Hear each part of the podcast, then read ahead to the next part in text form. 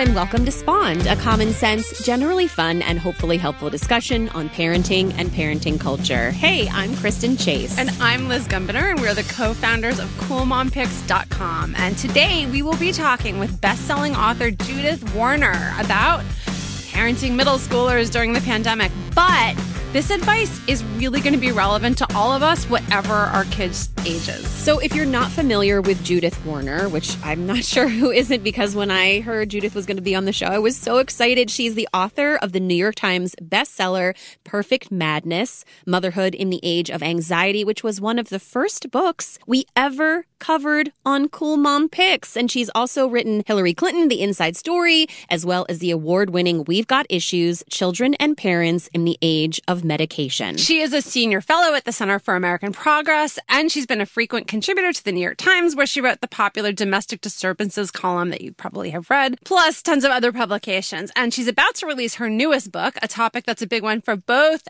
Kristen and for mm-hmm. me. And then they stopped talking to me, making sense of middle school, which is a blend of narrative nonfiction, memoir, journalism, and science. She's called it and I agree with it. She calls it the book she wishes she had when her own daughter was in middle school. And many amazing people that we know and love and who have been guests on our podcast are raving about this book. KJ Dell'Antonia, Peggy Orenstein, Rosalind Wiseman, and more. Lisa Belkin said that it's the book that every parent of every adolescent needs and has not been able to find. Wow. And today we're going to get her expert perspective on parenting our tweens during the pandemic when everything seems to have gone upside down. Plus, ah, oh, it's such a good book. It's really a good book. Judith, welcome and thank you for writing this book. Well, thank you for that fabulous introduction. You've just made my day. You don't see me, but I've got a huge smile on my face. Oh, that's so great. Well, maybe it was the Lisa Belkin quote that made your day, but you know, we'll yes, take it. It was all of it. So I have to just say for our listeners, you know, originally we were saying let's just talk about pandemic parenting in general because Judith has written so many of our favorite parenting books. And after reading the book,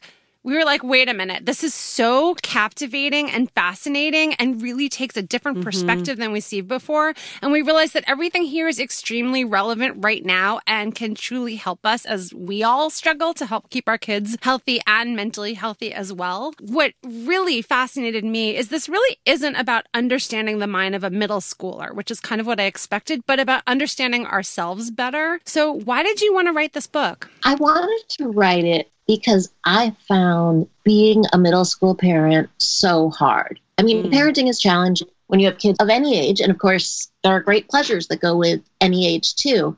But there was something about that middle school moment, you know, starting in sixth grade, where I just found myself kind of besieged with emotion, with memories that would pop up, you know, right when I was falling asleep at night of moments from when I had been that age. And I found it just torture. When my daughters had social difficulties i mean just the normal things you know that that happen. There's so many things that happen in middle school that we all know well. And i just thought you know this emotion is so high pitched there's something not quite right about it. There's something that's getting triggered in me, and I don't know what it is. And I also felt that the parents around me had something going on too. My girls were in a, a pretty small school where they had been for a long time, and people knew each other pretty well. And there was just a different vibe. You know, people's faces were kind of shut down. There was a lot of dread always when the new school year would start. It felt like everyone was girding for the worst and was kind of on the defensive. And I found myself, I mean, I, I rediscovered an email where I actually say this. I found myself wondering who are the 12 year olds who live on inside of us? What were we like and what lives on in us from that period. And it was really just kind of an idle thought at that point. And a couple of years went by before I actually turned it into this book. But that was the starting point, really. You know, I'm already getting the sweats thinking about middle school. I was actually bullied in middle school and ended up being taken out of school and homeschooled. So I'm sure I'm not the only one, though, who had such a difficult time. And I imagine that people would agree that it gets the worst rap of all the developmental stages, maybe outside of the terrible twos. I mean, you, you really can't find anyone who's like, oh, yeah, middle school was so great. and and so I'm wondering, you know, you have said that middle school should come with a trigger warning for parents. And I'm wondering, is it because we all had such a difficult experience? Why is that? Why is this topic so difficult? When I started writing the book, I really thought it was that. I thought it was that our past experiences were coming up and were making us kind of crazy in the present, that we were getting triggered. And I still do think that there is a lot of that. I think, though, that the past plays a role, particularly in shaping our expectations and in contributing to a kind of breakdown of emotional boundaries between parents and kids. And I think as a generation of parents, we struggle with that anyway, and we have for a couple of decades now. And there's something about the middle school moment where that boundary breakdown becomes that much tougher. And it's probably because it's so painful to watch your kids struggle. It does bring up such powerful memories and feelings from the past. And I also think because the pressure points of the middle school moment of early adolescence, you know, what's going on for kids, tend to be the pressure points of early middle age as well, which is when, you know, most people in the US, I think at this point, have middle schoolers.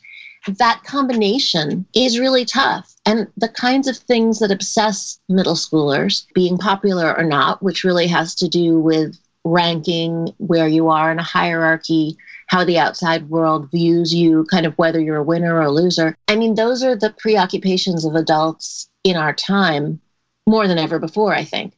So you have this kind of perfect storm of painful things that I think wash over people, it becomes very, very difficult to sort out other than knowing that you feel kind of crappy. And I love your analogy you just made that parents at this phase in our lives are kind of going through analogous things that our, our kids are going through. I hadn't really thought about that, mm. but I realized that when my daughter started sixth grade, so many parents, well, moms in particular, who had left work or worked full time or whatever their work situation, realized, wow, my kid is now taking the subway to school alone, or they don't need me as much, or they are doing more after school and can, they don't need me all the time in the same way. So, what do I do with my life now? So, it's kind of like we're figuring out who we want to be again at the same time that our kids are starting to figure out who they want to be. I think that's absolutely true. And it's less about chronological age, even, than it is about phase of life, because till that point, your kids have really been the focus of your existence, whether you're working full time or not. It, it, doesn't make any difference. Yes, yes. They are the center of your universe. And then they necessarily start to pull back and they want to have more independent lives. And if you're fortunate enough to live in a place like New York where they can take public transportation, they're doing that. So they're out in the world more. And you are kind of thrown back to yourself and to your marriage. I was interested to see, I saw a lot of marriages break up right around the oh, time yeah. the kids uh-huh. were la, la, la, la, They return to themselves. And I mean, my, my daughters are older now, so I can say, you know, a few years later, you return to yourself even more. But that's when it starts. And so I think you feel it more. And it also, later on, it, it, it has a bittersweet feeling at that point, I think you're just attuned more to the loss because you've just come out of the period of having these you know, children who absolutely adore you and want to be with you all the time. So there's a strong feeling of loss that I think also is working on parents and that they're not necessarily able to name because we don't really talk about this. So, what do you think is the difference between how middle schoolers are today and how they're being parented, which is really the focus of the book, versus when we were kids in the 80s or 90s? I think one of the big surprises for me was that middle schoolers themselves were no different than I remembered them. Wow. I mean, the clothing is different, the hair is different, the technology is very, very different. But I expected something completely new because we've had decades now of press coverage telling us that our kids are are just completely immoral and that all sorts of depravity. Jeez. I, you know, I wasn't living in the US during the late 90s, so I missed a lot of it at the time. But you know, it, it flows out into the air. And then when I was rereading it, it was insane. I mean, utter insanity. There's just all of this, and this has been true for a very long time.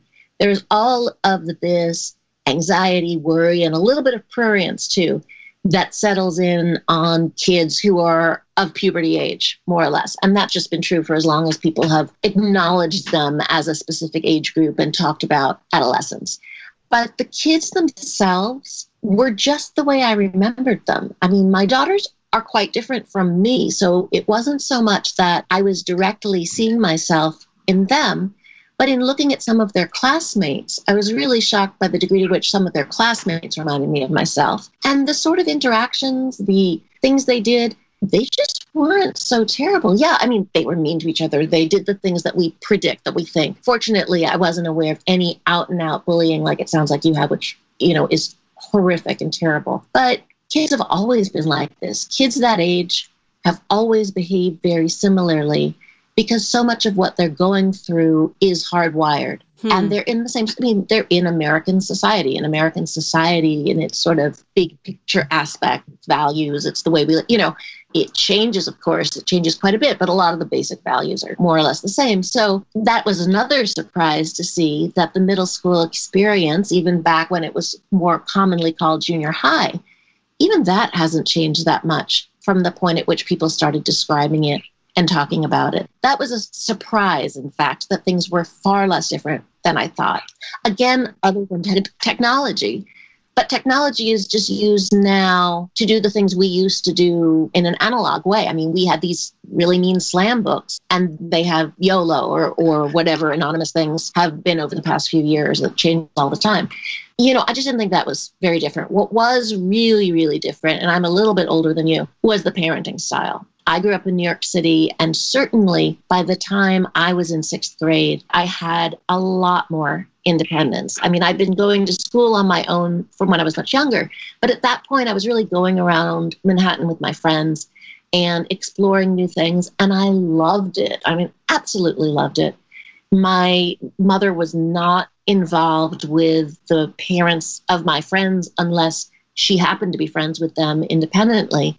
You know, we had our separate worlds, hmm. and that's been lost. You know, parents and kids are just in it together. And I think that's a really negative thing. Well, there there was one other thing you talked about. I thought that was interesting. That was a little different. I mean, what I love the chapter that goes through the history of middle schoolers. It really helped me understand like when adolescence started to become a thing and how you know way back when 14 year olds were ready to like go off to the war during you know the Civil War. Like it it has evolved in some ways, but one thing that really stood out to me was the sexualization of the culture back then. Like those of us who were middle schoolers in the 70s, 80s, and into the 90s, it was kind of after the sexual revolution. There was a Lolita redux, as you talked about. I mean, I remember going to like beer and spin the bottle parties in eighth grade. I can't even imagine my kids doing that today. But you talked about first of all, the reason we might be projecting that onto our kids, they're not necessarily doing the same things because they're living in a slightly different world.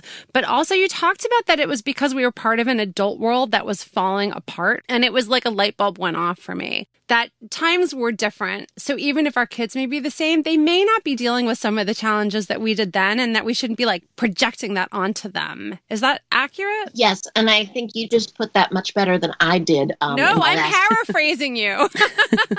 you know, I just remember when my older daughter started sixth, seventh grade, hearing these kind of dismal predictions about all the stuff they were going to be getting into and the terrible music and the terrible this and the terrible that. And, you know, and there had, again, there had been so much stuff in the media for so long about sex and drugs and blah, blah. And it just wasn't like that. And when you look at the studies that have been done, the big studies, academic studies, sociological studies, kids today are getting up to a whole lot less than they did back in the 70s, 80s, and 90s. And it's safer. Things are safer now. They have sex less, they smoke less, they drink less. You know, all of the things that we fear the most, they're actually doing less. So, so there's that piece of it.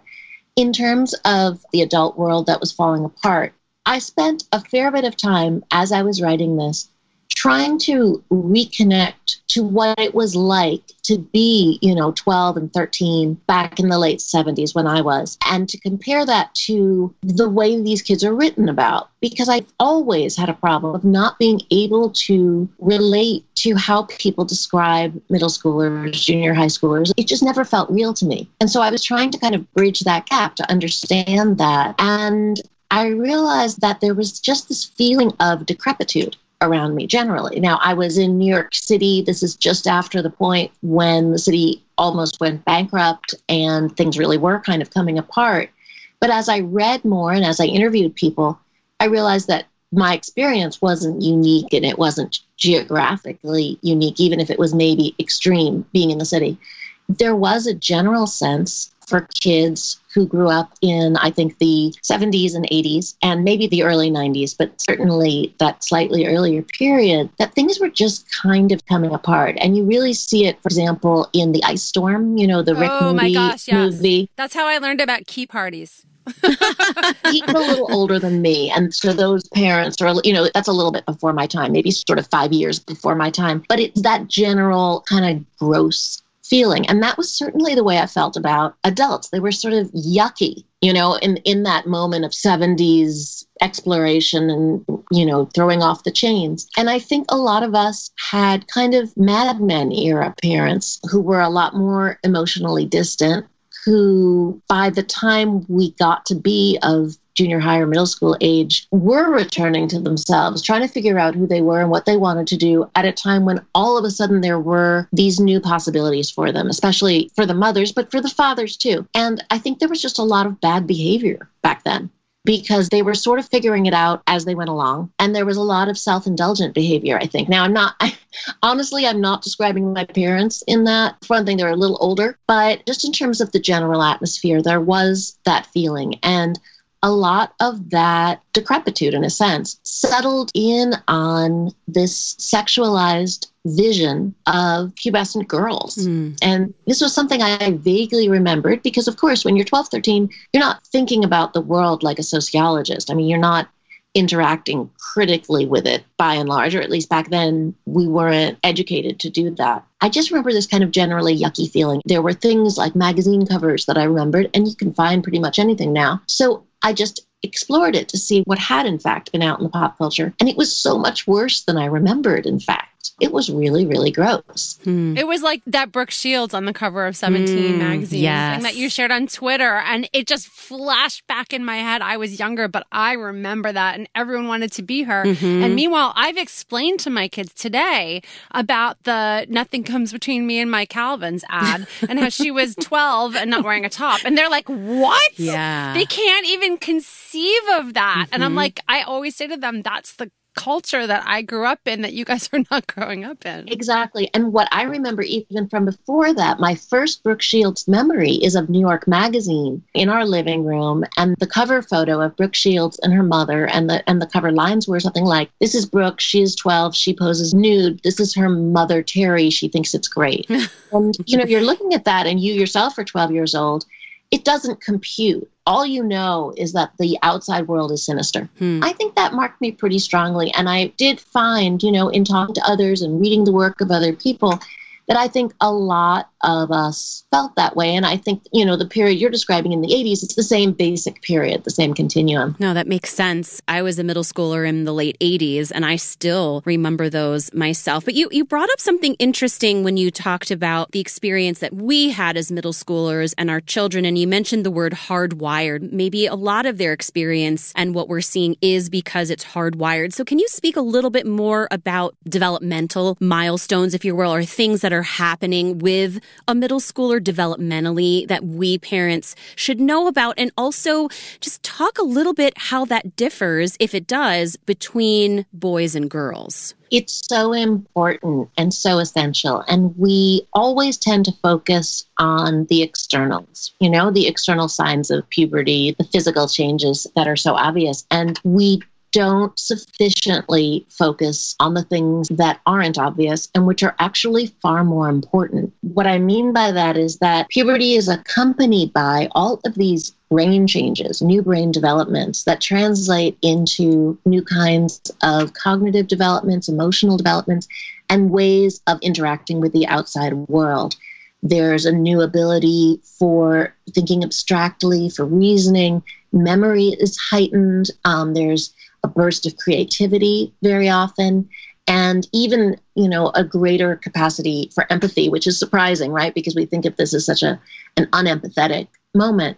There are also brain changes that explain why it is that kids become absolutely obsessed with their friends why popularity becomes so important to them. And a lot of this stuff really is hardwired because puberty, way back in our history, was the time when humans became ready to separate from their immediate friendship group and go out and mate and mating was something that happened according to a hierarchical kind of ranking of who got to choose first and who had access to what resources. And much of that carries over, you know, in a time where we don't live like that at all anymore. It lives on in our brains and it carries over in this preoccupation with status and with ranking and with the outside social world. It's really important to remember that a lot of the things that we watch and that we really don't like about our kids in that phase of life are just natural. You know, some of this we're not going to be able to do anything about. But in saying that, I don't mean to be fatalistic or say that, oh, well, we just have to accept they're going to be mean to each other and, you know,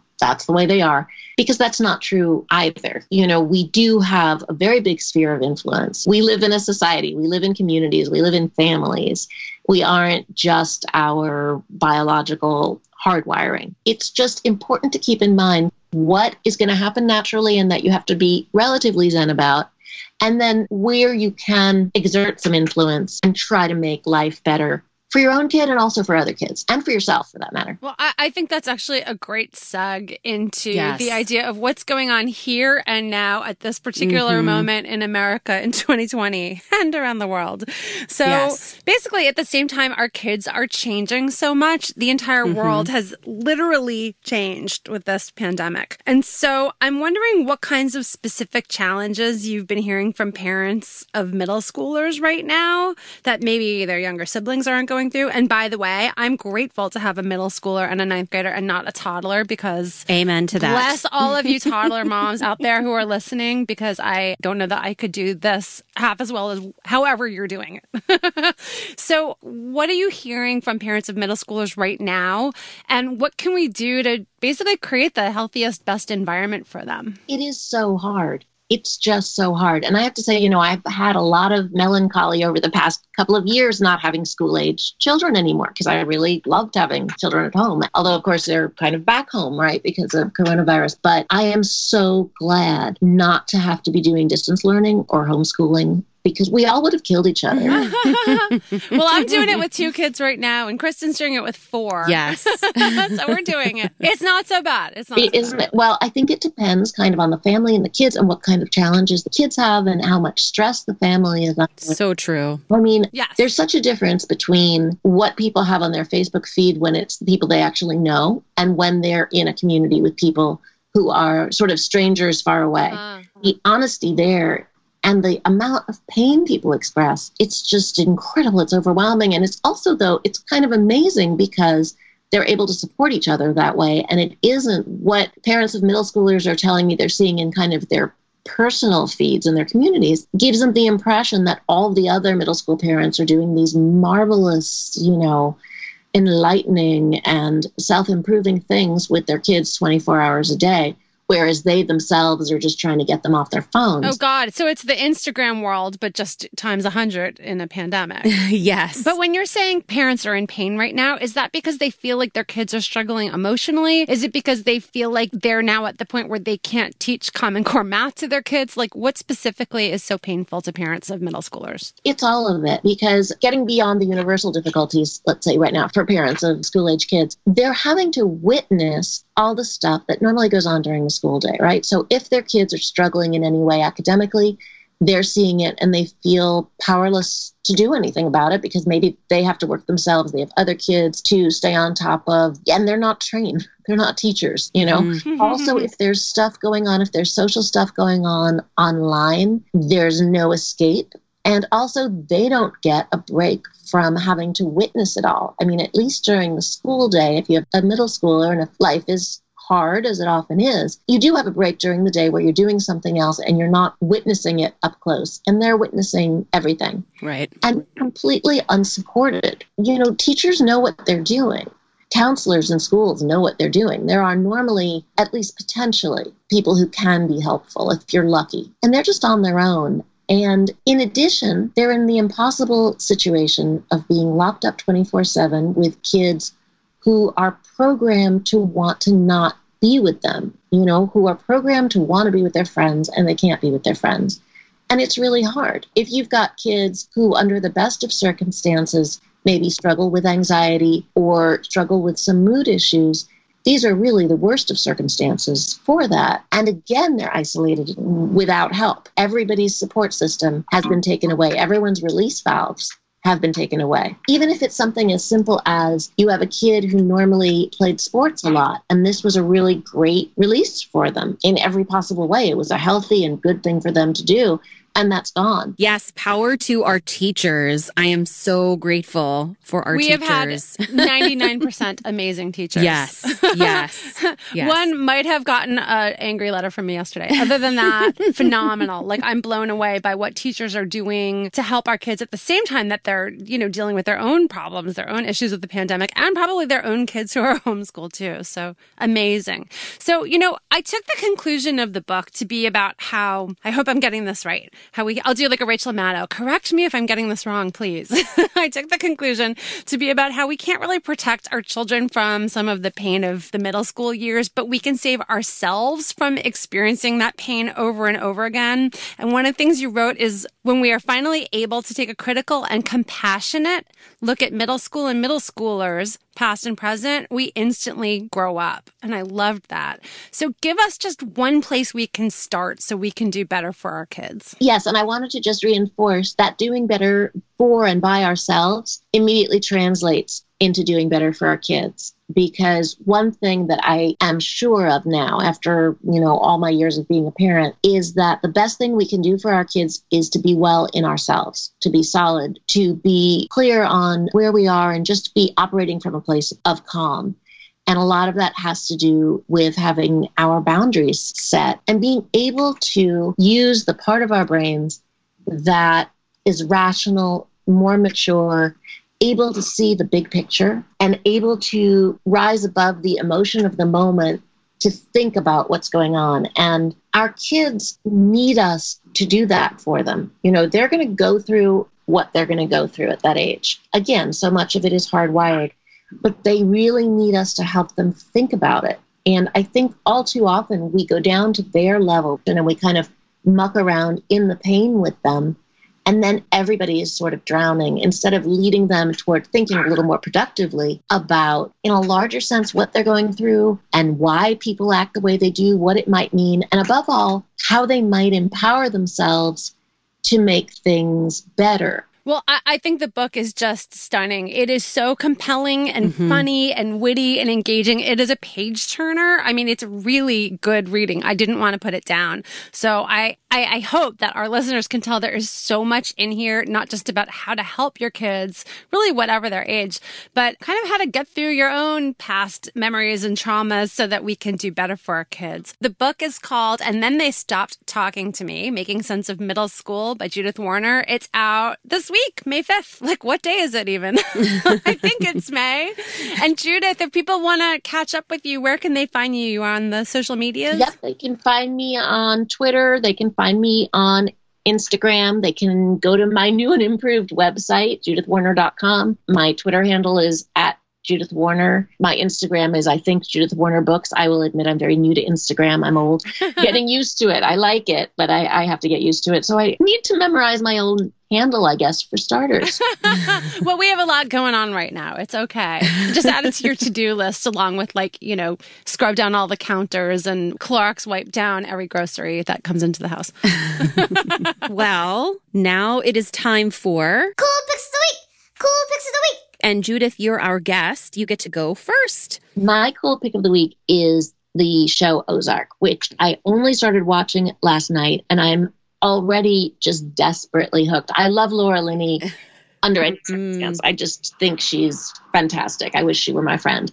And this show has the kind of super sinister and yet banal quality of Breaking Bad, you know, where you have mm-hmm. people who are in these terrible, immoral kinds of situations, and yet at the same time, they're going through these kind of everyday family life things that we all go through and can relate to. And it's just, I think it's sizing up to be amazing. It, and the third season just came out. So I'm curious, what made you decide to pick it up now? My husband said, This is supposed to be good. Everybody talks about it. And of course, we're coming to it three years late, as we do with everything. But, you know.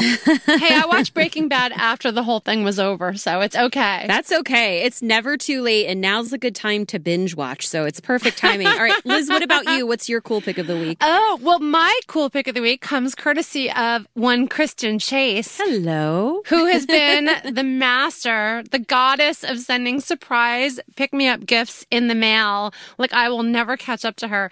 And this week, she sent me a customizable face mask. She had written it up on Cool Mom Picks. And, like, I think it said hope in the one that was represented, or I love New York, the one on our post. She sent me one because it's customizable that says, but her emails.